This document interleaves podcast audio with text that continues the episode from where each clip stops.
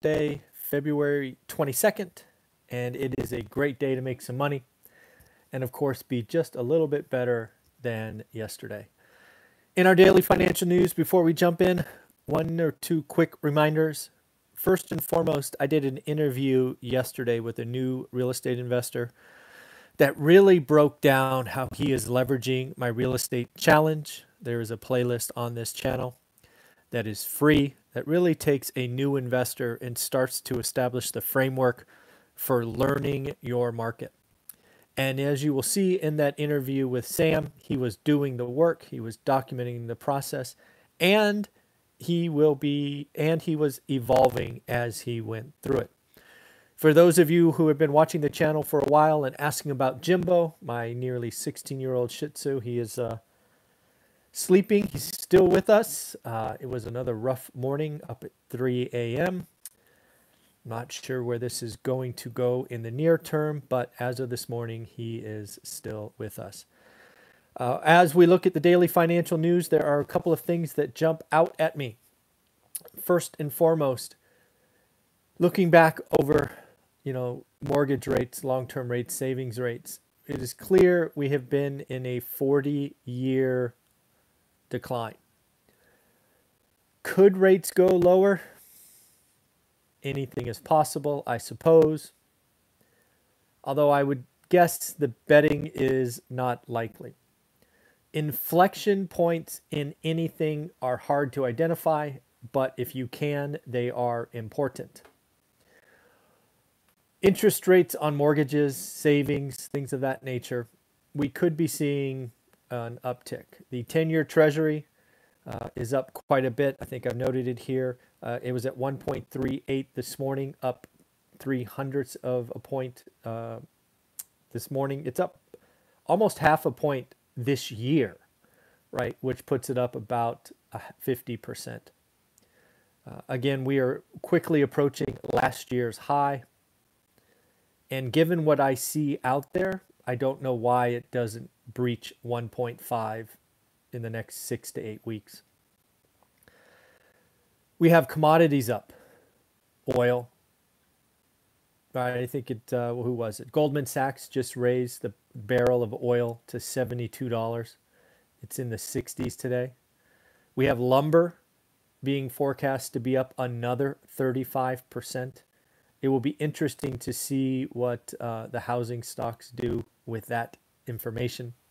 Toll Brothers reports this week, so it will be interesting, as I said yesterday, to see that. And, you know, we have more spending coming. It is very clear that the powers that be want to spend, spend, spend. This is going to have unintended consequences without question. And,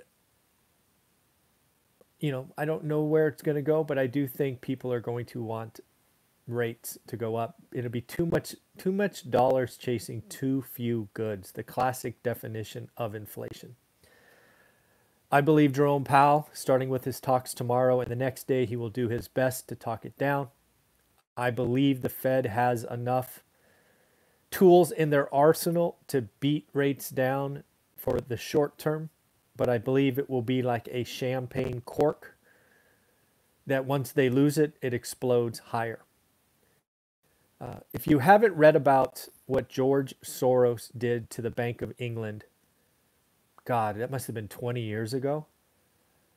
That's what I think is going to happen to the Fed in interest rates. The short story, as I recall from reading it, uh, George Soros took a position against uh, the UK currency and the Bank of England was fighting it tooth and nail. And ultimately, the Bank of England cried uncle, devalued the currency, and George Soros made a billion dollars. A billion, like a billion dollars when a billion dollars was a billion dollars. That sounded funny to say, but hopefully you know what I mean. And I think that's what's going to happen. I think Powell and the powers that be will keep rates down. They will fight it. They will fight it. It will be like the taper tantrum I talked about yesterday, which I think was in 2013. They can fight it for a while, but ultimately the market will win. The market will win. And I'm, I'm just curious what happens from there. again, they're going to talk about unemployment long term. They're going to talk about um, we need to keep rates low and there's no plan to raise rates for years to come. I think the market's going to call BS on that very quickly. Don't know if you saw this the other day, but one of the outcomes of the GameStop, Robinhood, Citadel kind of parade in front of Congress. this stuff's hard to make up. Congress is now thinking about, you know what? Why don't we establish a tax on stock trading? That will fix the mania from last time. Really.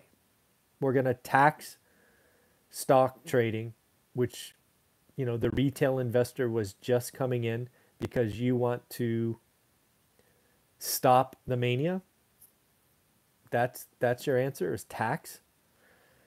They're talking about a 1.01% tax on transactions, generating nearly a trillion dollars over a decade, $777 billion in a decade. You can't make this stuff up. You just can't. But you know, maybe uh, maybe a tax on high frequency trading or something like that could make sense. But to tax all stock trades when we just got down to zero dollars for retail investors would be interesting. A couple of earnings came out that we want to talk about. First, Dish, kind of that satellite TV. Uh, I think it is interesting uh, that they beat top and bottom, but more importantly, they seem to celebrate losing only 133 customers, or I'm sorry, 133,000 customers. That was celebrated in their earnings. So clearly, a business that is dying is just dying slower. It just seemed like an odd thing to report. Uh, next up, Discovery Communications. They beat top and bottom. Uh, they have entered the streaming wars and they are looking at having 12 million subscribers by the end of the month. Uh, there is a financial deal in the works. People's United Financial is being bought by M&T Bank for 7.6 billion dollars all stock. Again, I think acquisitions go up the first half of this year. Companies are going to look to buy growth.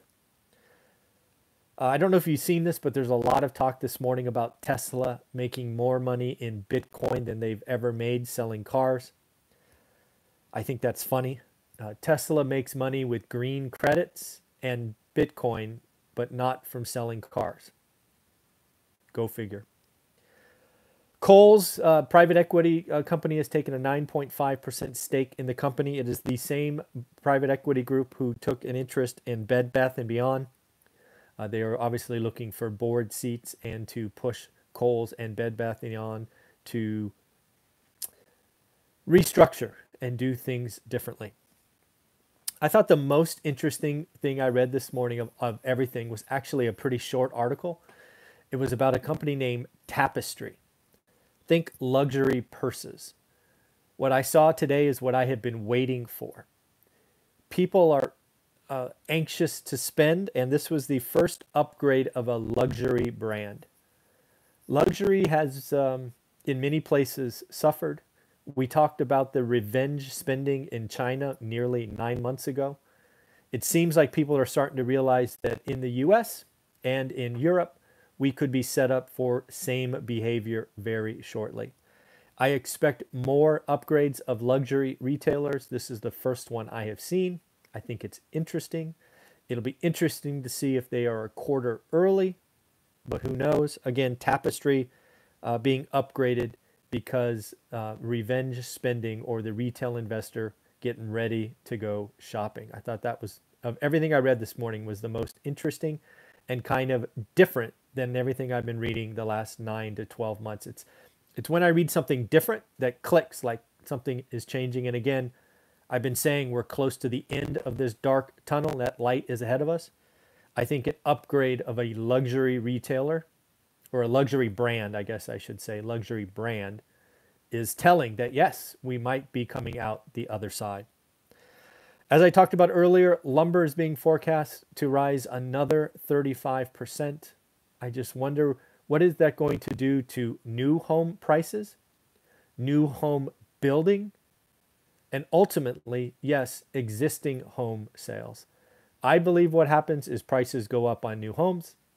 I think more importantly, builders slow down. Pulte Homes gave us the game plan 90 days ago. They said, we're slowing down.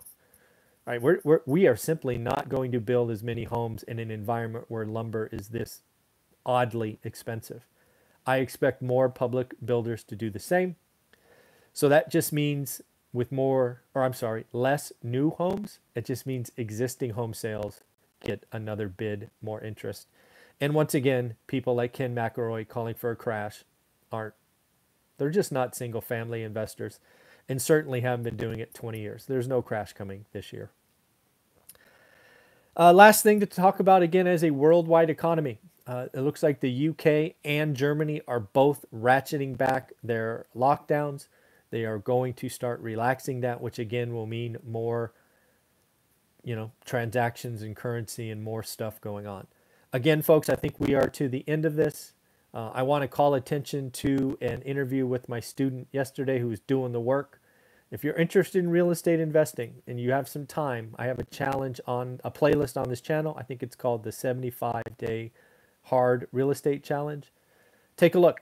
It's free, doesn't cost you anything except time.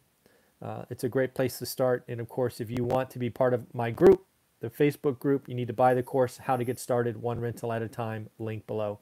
Have a wonderful day. I got uh, Greg Dickerson here shortly uh, followed by uh, my estate attorney later. So, a couple of great interviews later today. I want you to have a wonderful day. It's a great day to make some money and be better than yesterday. Bye bye.